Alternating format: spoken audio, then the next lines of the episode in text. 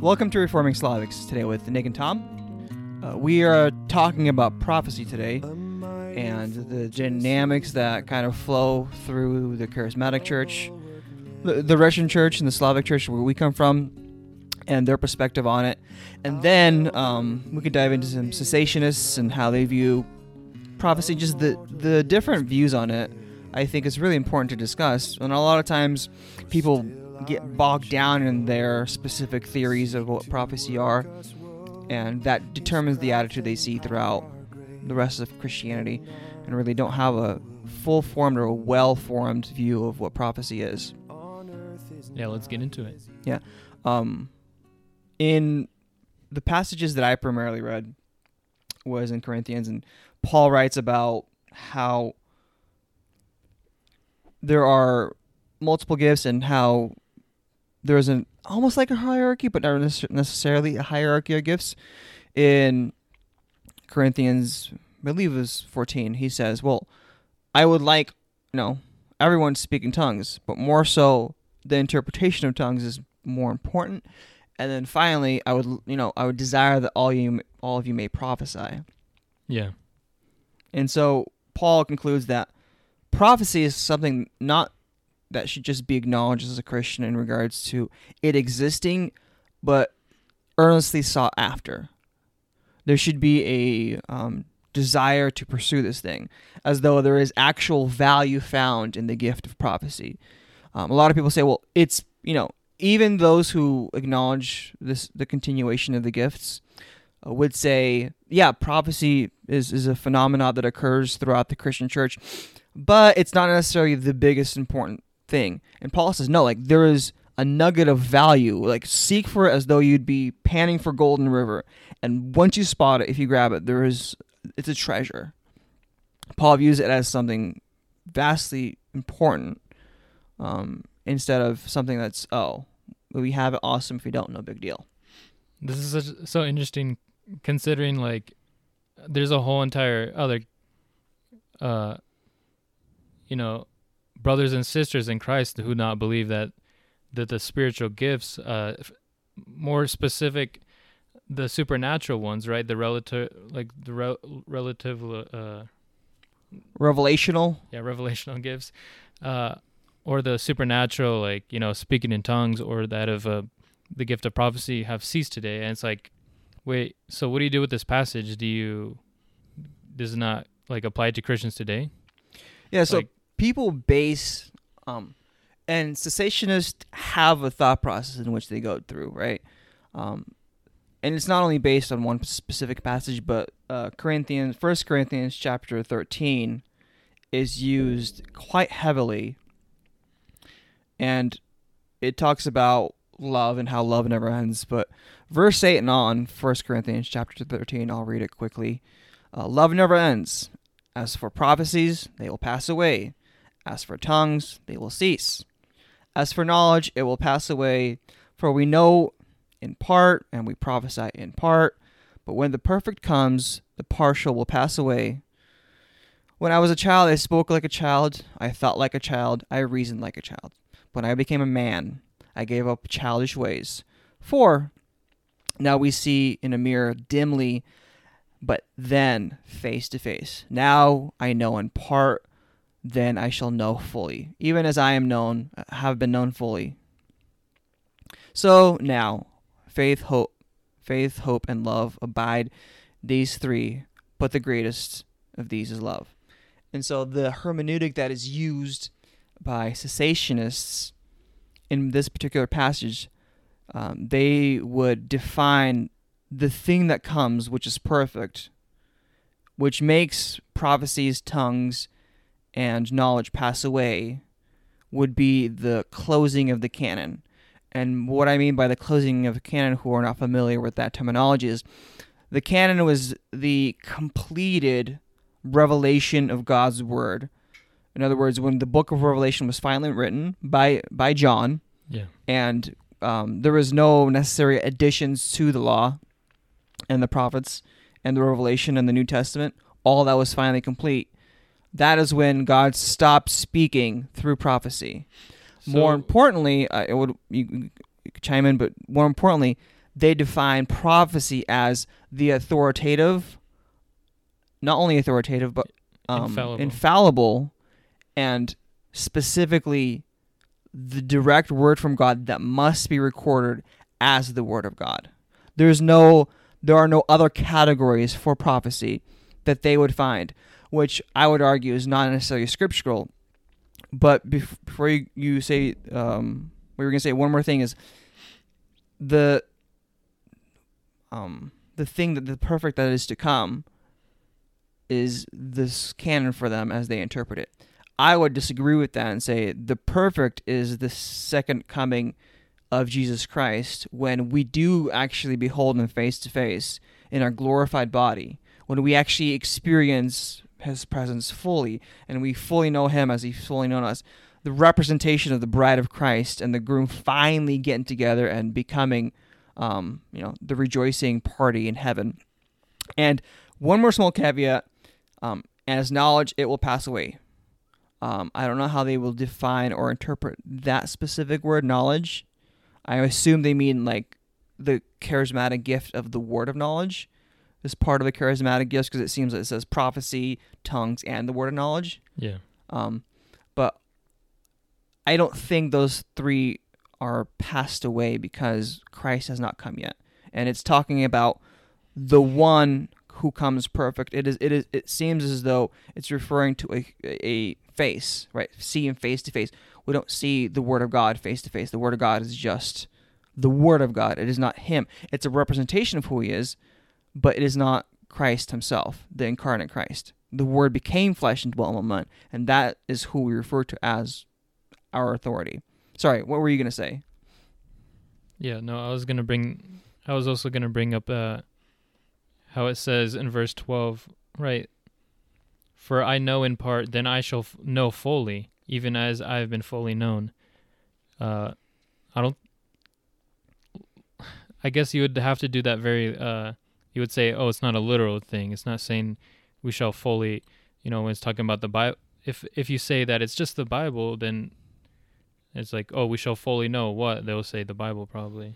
Yeah, and there are very prominent names on both sides. For example, John MacArthur, R.C. Sproul would be on the side of the cessationists, whereas someone like a John Piper, uh, a Matt Chandler, uh, uh, those guys would be on the side of the continuation of the gifts. And so there's uh, a, a big discussion that always constantly goes on. Yeah, what I noticed, it's a lot of times just has to do with semantics. Because, right, if we define what it means to be cessationist and continuationist, cessation, right, uh, the ceasing of, but what specifically? Because a lot of times, uh, even as you and me, Nick, right, are continuationists, a lot of times, unfortunately, I hear charismatics or continuationists misrepresent the cessationist side. They say they don't believe in spiritual gifts. But that alone is not a correct representation. I mean, you could say that, but you're not being specific enough because cessationists do believe in that there is spiritual gifts for today.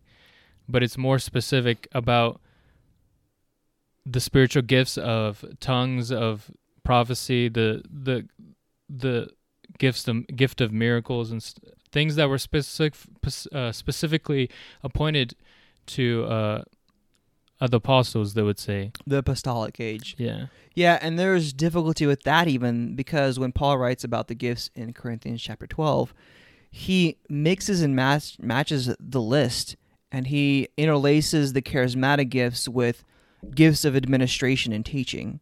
And so it's a it's a I would say the burden of proof would be on the cessationists. Um, Yeah. rather than people who do believe what prophecy is. Now, speaking of prophecy, uh, to make a couple of distinctions about prophecy and prophets. I'm not going to go into, maybe you can chime into the difference between like the office of the prophet and prophecy as a gift. Uh, it seems like our charismatic friends that are um, ultra charismatic would have uh, specific definitions for those. But I, I don't think the Bible necessarily um, cares about that in regards to you know specific offices and the differentiation between Like every every every church should have a prophet, quote unquote, and then other people might have the gift of prophecy. Well, yeah. Well, then it goes into the discussion of like they, you know, like they would say that in Ephesians four, exact forget exact passage, but that the apostles and the prophets and evangelists and teachers, this is the foundation of the church. And I'll be like, yes, that is true, but right, you don't rebuild a foundation once again. Once the apostles, it says that the apostles have laid down the foundation. Like, how many times do you lay down a foundation if you're building a a house? Yeah, and uh, on top of that, to distinguish Old Testament prophets uh, versus New Testament prophets, you see prophets like um, Jeremiah, Hosea, Ezekiel, Isaiah, um, Moses, Moses, but specifically uh, those who are characterized as prophets. Hosea had to demonstrate that he was a prophet through his life by marrying a prostitute. I don't I don't think God calls us to do that today, right?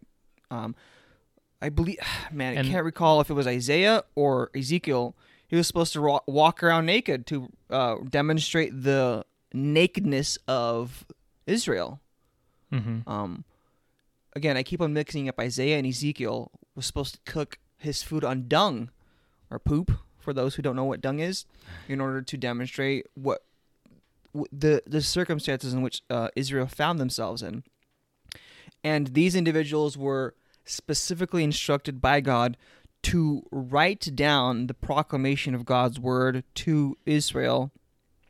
And they were also demonstrating their prophecy, living it out literally and metaphorically in their lives. And so I don't think that necessarily applies to the New Testament today because we no longer have a need for that. And the canon is, in fact, closed. Like, we don't get new revelation in regards to that kind of prophecy. And so I find uh, an interesting distinction that John Piper makes. John Piper says, "Well, there are prophecy in which you just speak the word the word of God as you're preaching, and something just comes to mind and you say it, and you don't even know that that's potentially influential or meaningful." Yeah. He had a specific event in which he was preaching, and he said, "Well, if you work on the 34th floor of this particular building, you should probably consider opening a Bible study as an example in a sermon for a woman. And then a woman came up after the service, like, I work on the 34th floor of that specific building. And I was wrestling to see if I, you know, wrestling about opening up a Bible study. And John Piper yeah. uses an example in which he didn't know that was prophetic. he didn't recognize that with some kind of supernatural feeling of, of the Spirit coming on. He was just preaching at his pulpit, yeah. and God used him in order to proclaim a specific prophecy to that woman. That prophecy, quote, quote, quote unquote, was not authoritative as a new revelation, but it was an encouragement that God used to that particular woman applying to that person's life. And I think a lot of charismatics would define prophecy in that way. Mm-hmm.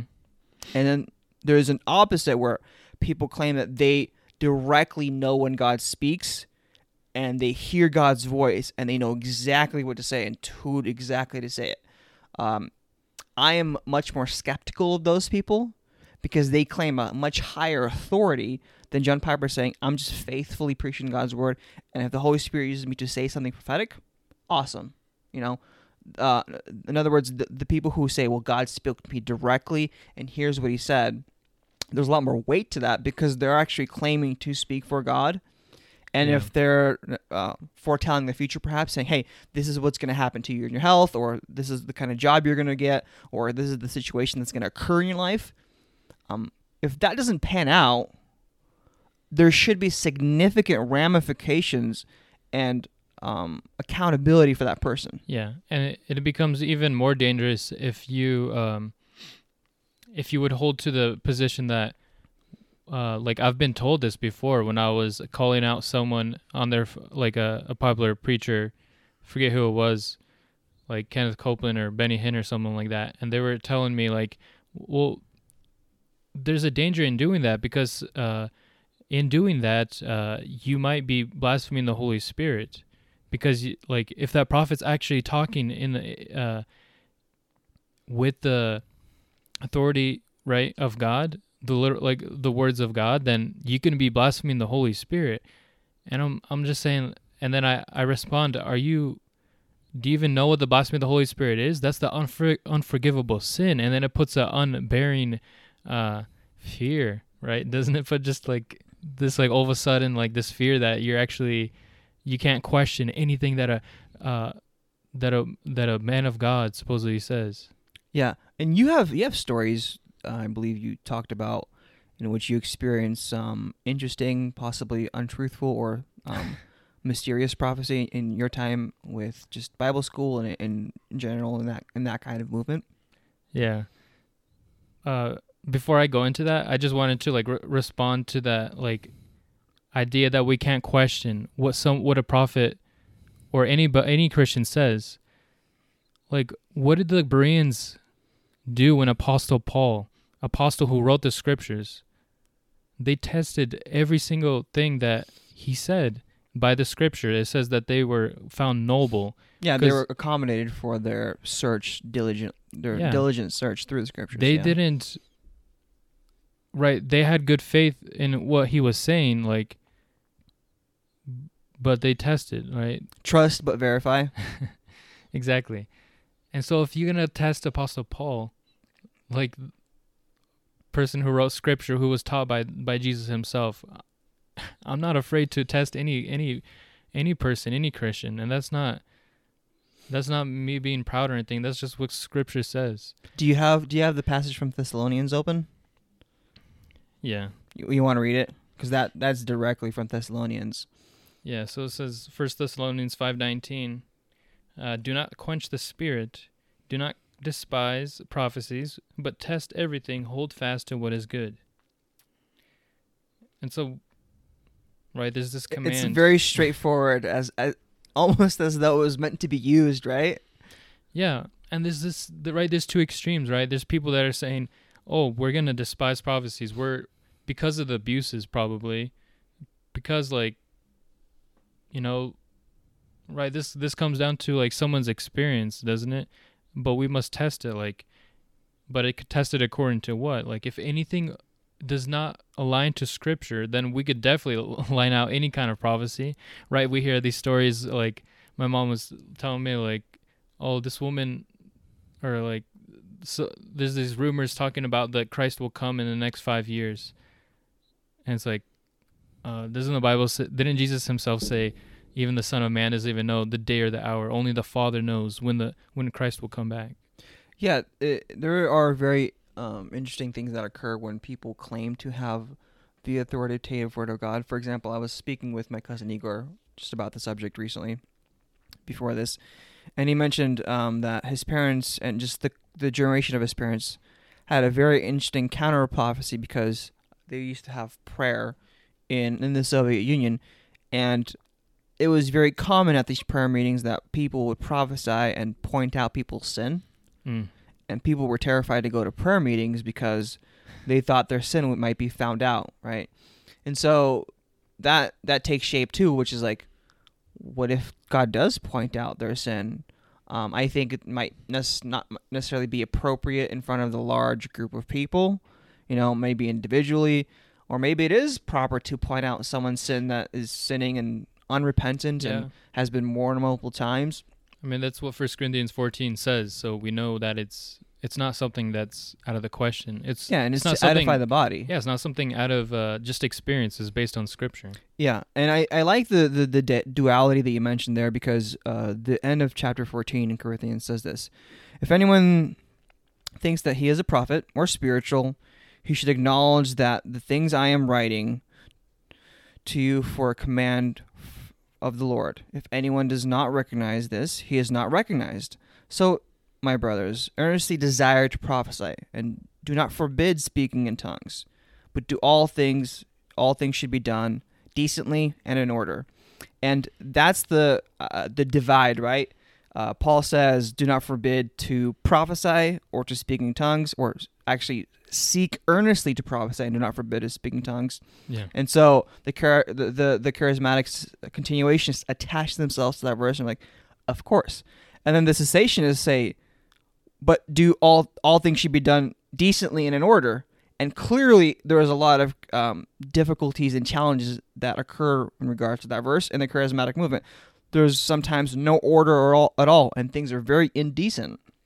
And so clearly that disproves that any of these people are actually spiritual or, or truly prophesy. And I would agree, like there's a burden of proof in regards to people's lives. If, if you speak the word of God or you claim to know that God is encouraging someone through you, you must have weight of your works and the way you live to back that up. And if you don't, well, why would I trust that you anything you say is, is from the Holy Spirit? Yeah.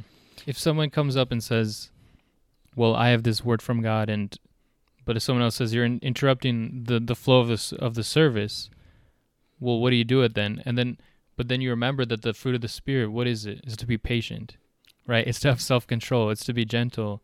It's to uh, meekness, right? Or meekness is not the fruit of the spirit, but yes, meekness is part of patience and self control and faithfulness and gentleness. Yeah, I think it might be a different gentleness and meekness might be might be interchangeable there. Yeah. Yeah. But right, to be humble, to be patient, what is that in comparison or self-control? Like like can I look at your uh service and when like when people gather together, like is there self-control in what you can do to control your emotions? Yeah, and there seems to be um, a challenge with accountability in Slavic circles. How many times have I have I heard that California is supposed to be underwater by now? From from Slavic preachers. How many times have I heard that all the Slavic community that migrated to the United States is supposed to be somewhere in the desert uh, in Africa by now? Hmm. How many times have people claimed that the war in Ukraine was supposed to be over by now? How many people have uh, declare that famine will be throughout the entire world and uh, things will be apocalyptic by now. All those people are still out there and still prophesying and still hold just as much authority as they did prior to their false prophecy.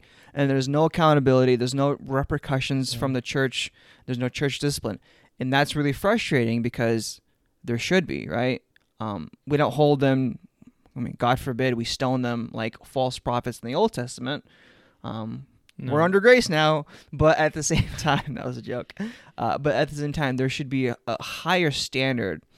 Um, it, it's interesting that uh, I've mentioned this before, um, speaking with my cousin Igor again, that when uh, at when we were growing up at the church, if we were in a prayer time, at a prayer meeting, and someone stood up to prophesy, everyone would, would hush, be silent, and be very reverent and stand up. and stand up, but just just in general reverence, waiting God to, for God to speak. And once God spoke, we would pray and continue. continue. Yet when the word of God was preached from the actual like the text of the word of God was read, people would be blatantly ignoring it, would be on their phone, wouldn't be paying attention.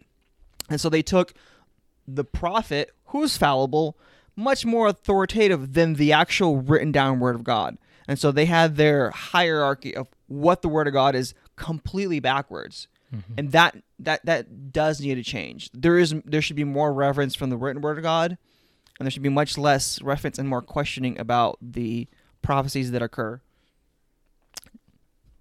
Yeah, And- if- one one thing I wanted to say was like, if the if the word of God, um, you know, tells us to do something, then we should do it, right? Have self control.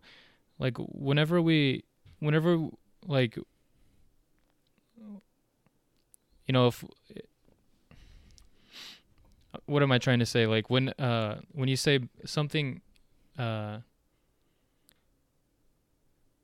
against you know a certain movement or a certain thing against the Slavic community, there is also things that we could talk about that are against. Like there could be the exact same problems, but in a different kind of context. In cessationist circles, right? People that could be sinning by putting way too much emphasis on the the mind versus the emotions, right?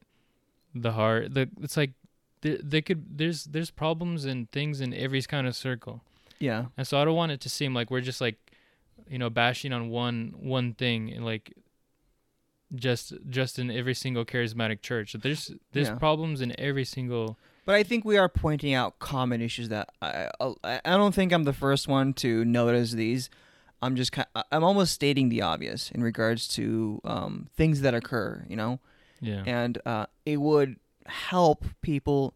You know how nowadays everyone calls everything racists, and and the word racism lost its meaning. Yeah.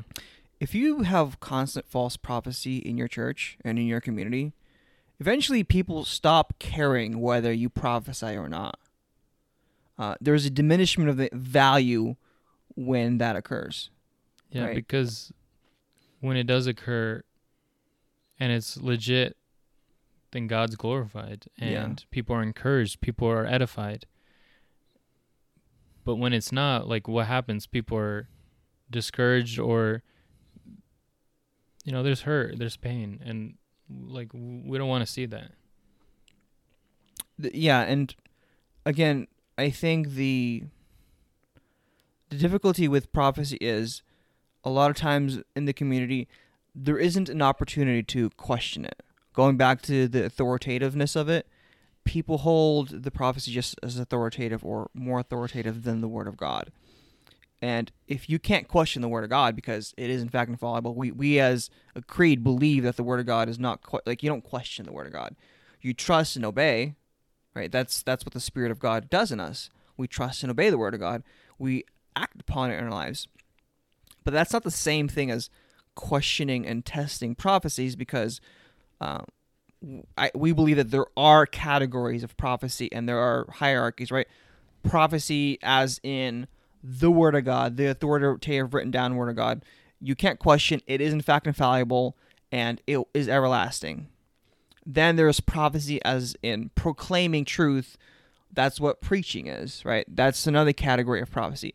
A third category would be the the pushing or the unction of the spirit in order to possibly encourage someone in a situation that they don't know about. I mean, you constantly hear stories, even from reformed people who are cessationists, like, I don't know. I just really needed to write down this amount of money on a check and send it to this address. Had no idea who it was, what it was for. I just had a feeling. Yeah. We charismatics say, well, that's the word of God. That's prophecy right there. Yeah, that's the gift of prophecy, and they would say cessationists, like one of our friends, Nick, they would be like, "No, I wouldn't call it the gift of prophecy," but he would say God can do whatever He wants. Yeah. So then, a lot of times it's like, okay, then it's just a matter of different words at that point. I think Like, most Christians believe that God pushes us, speaks to us, encourages us, but it is not an unquestionable thing. We do have to test. We have to reassure. And most of the time, God tells us things that He's already already written down in Scripture. yeah, You know, He He just has to tell us a hundred times for it to finally click. Like, you know, slap us in the face with it. yeah. So you know, like going in my experience, when I would get different types of prophecies to me, uh, more more when I was in the Pentecostal circles, uh, you know, I would get things talking to me like, you know, don't be discouraged. God sees that you're struggling, uh, but you know, just keep trusting. He he says to keep trusting in what he says. Keep trusting that he knows how many hairs on your head and all these things. And I would be so encouraged by it. And like that person that was prophesying to me would say like, you know, like that was a gift of prophecy right there. What would you say that was the gift of prophecy? Not in the term if how you describe the gift of prophecy as like a revel like a a thing that com- Revelatory. yeah, a thing that comes to mind that that person wouldn't know, but something that that person would either be like encouraged by or warned by. Yeah, there Like might be there might be broad categories of prophecy, but they do have borders and parameters. Yeah, like in First Corinthians 14 we see like that prophecy like unbeliever would come and be confronted because their their sin would be exposed and they would they would see they would uh, God would use that to help them to repent to believe. Uh, I think uh, it's just an inadequate, maybe training or understanding of, of Christians in the charismatic movement. I mean it's not With- only the with- char- with- well, I think it is a charismatic movement. Here's here's my uh, logic behind that. Uh, people in the charismatic movement aspire to prophesy as as they should, as every Christian should, because Paul Mhm. says desire to prophesy earnestly. But it is a status, maybe a token gift, in which if you possess it, you are well, cool, might I say? And so, uh, to actually prophesy is a is a um, unique experience that make, make, make you look Yeah. cool. And so when people do that, um, I don't think God is supernaturally giving him any kind of knowledge that that they can use. It is more coming up from their own experience or or the, the text they read that morning. Um, I would not say that, that that is prophecy. It's it's encouragement. It's you reciting what you what comes from within your own mind that might be been from the scriptures, but it's not prophecy as I find it in scripture. Mm-hmm. In regards because because I could say well it is prophecy in the sense that uh, reform people say because all reform people say prophecy is preaching right and you are preaching to your neighbor about the word of God but they mean it in a, in a supernatural thing there, there's something unique and mysterious going on and that's something I also don't like is people characterize prophecy as mysterious unique and uh, mystical which it shouldn't be like it, it should be God spoke did the thing that God said occur no you were a false prophet. You did it incorrectly. You should probably change your mind and possibly have repentance in your heart for that. Did you speak something that came to pass? Awesome. That must have been the Spirit of God moving in you. It's as simple as that, I think. Mm-hmm. When it uh, when there's like something super broad and super general that's like prophesied to you, it's interesting that it just kind of like when it's so such a broad prophecy, like someone would say to me like super something super broad, like God sees that you're suffering and He knows your pain. You know, it's like. Well, that was kind of general because Everyone Jesus has says, pain. Like everyone will be, like everyone will suffer as a Christian. Like, Yeah. And, and maybe we should just start encouraging Christians and not call it prophecy. Why can't we just call it encouragement, right? But that's again, a, that's a spiritual gift, actually. yeah, but people want the coolness of, oh, I prophesied. Yeah. Yeah, and that, that there's a It- culture in that. Well, that that that's what happened when I was kind of a young Christian. I had this uh, almost like I'm a very emotional person, and when I when I when I feel like like this feeling or something, you know, then that that's when you have like there's a desire to want to know that God exists and that you want to like see some kind of more evidence, but sometimes it's not always good. Like sometimes you sometimes you just want like a uh God to show you more evidence through like a prophecy like like Oh, let me go to Oh, this you you mean like the Pharisees who say, "Show us proof," and he said, "You will not get any proof other than the sign of Jonah," which was referring to the resurrection of Jesus Christ Himself. But hey, they didn't care, right? They just wanted a sign from heaven. Yeah, that's when I that's when I I I'm starting to realize that it was probably sinful because I wasn't trusting in what God had said. Like if Second Timothy 3:16 and 17 says like this is what the word of God is, you know, that it's that the man of God, all, all scripture is God breathed. It's it's for prof, profit for teaching, for rebuke, for for training in righteousness, that the man of God may be complete, not la- like that. not he may, lacking anything. yeah, lacking in any work, good work. It's like,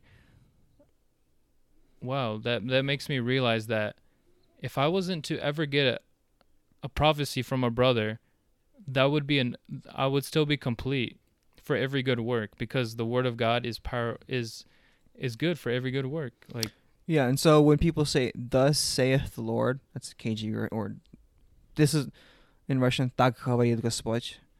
People say that um, there becomes a lot more weight upon the responsibility you hold.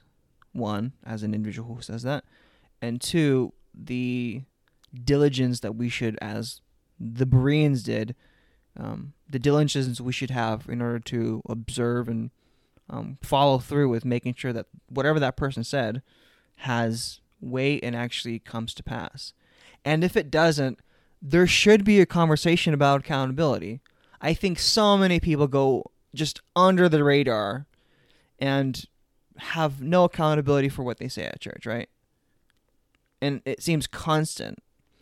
And again, I think that diminishes the actual very gift of prophecy. yeah, it was interesting. Like this kind of changed my view on prophecy when I I don't know. What do you think about this?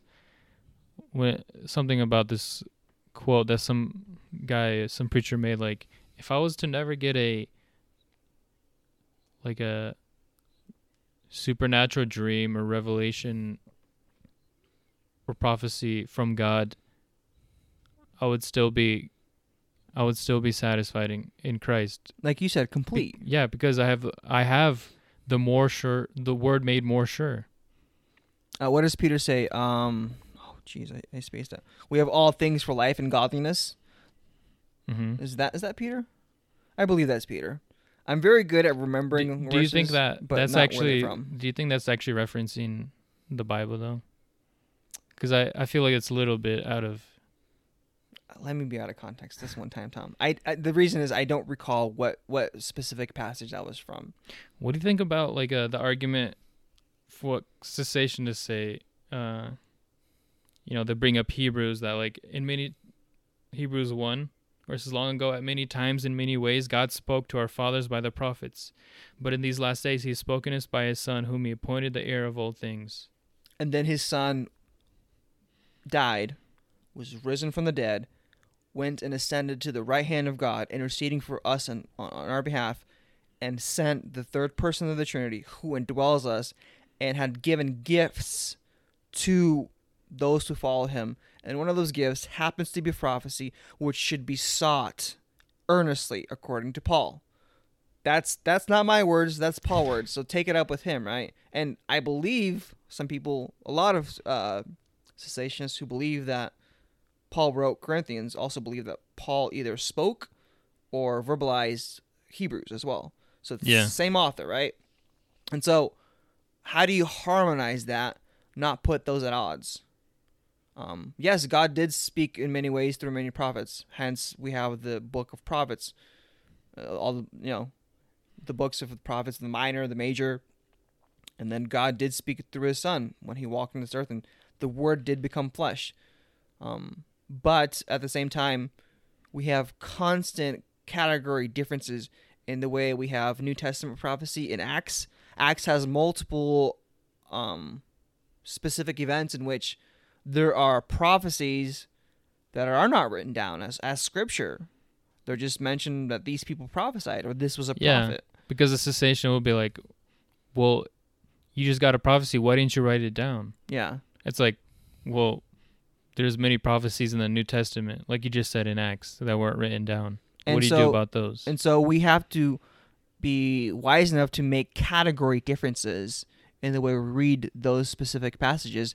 And you know, my fundamental beef with the cessationists is that uh, Acts was not only a foundation, but also a blueprint, in the sense that uh, we could imitate what Paul writes about um, later on in his epistles that occur in Acts and try to compare. Okay, Paul did write, in fact, write to us about um, prophesying and speaking in tongues and the works of miracles and administration.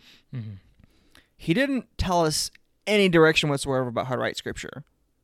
Right? There, there's there's no directions and hey, this is how you write scripture. So I would assume the things that Paul tells us or gives us direction and guidelines for, we should try to participate as Christians. And the things he doesn't give us guidelines for or pushes us toward, there's no reason to try to strive for those, right? Like I don't know any Christian that earnestly should strive to write scripture. That'd be heretical because yeah. the canon is in fact closed. And so um, it just, I guess, a lot of it has to do with hermeneutics and how you interpret scripture. But I do land on the side of not only open but cautious, but Paul was not open but cautious. Paul was a participant in the gifts. Now, um, if you if you talk about that, like me personally, I don't prophesy.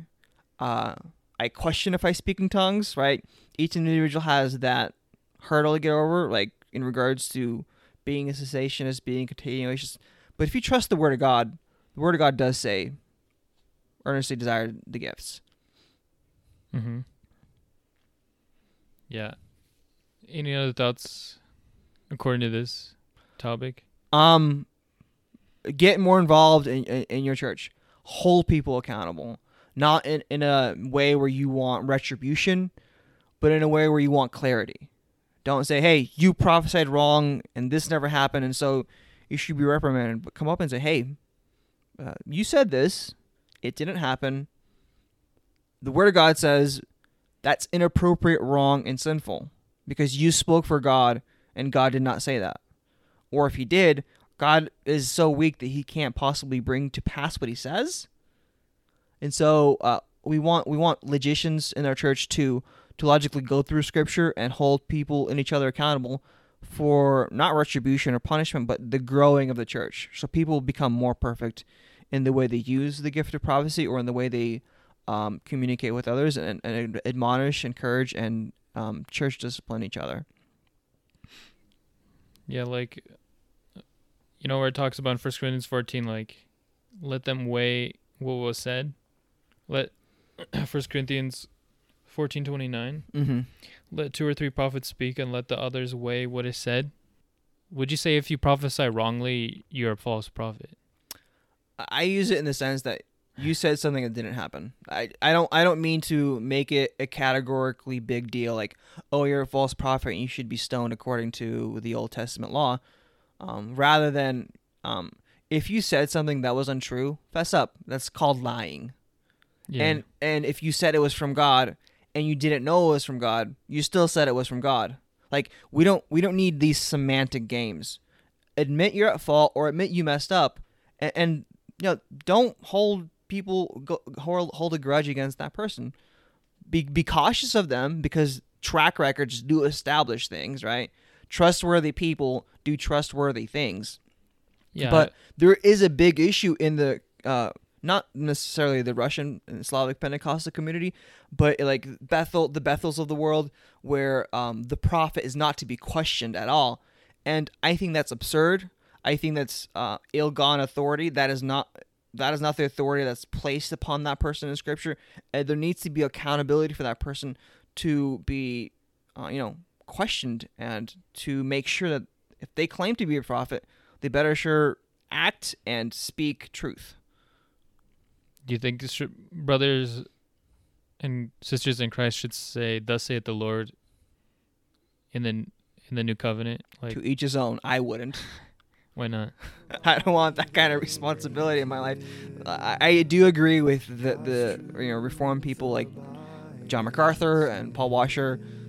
If you say "Thus saith the Lord," the words, the next words out of your mouth better be written down in Scripture, because God, in fact, did say that. And I would I would take a more of a John Piper approach when a prophecy comes, like, "Hey, this is what I feel, or this is what I think God's saying," you know, here, here, or sometimes you don't even know. Yeah, Um, so be cautious in that regard. Um, because I mean, again, there's categories for that.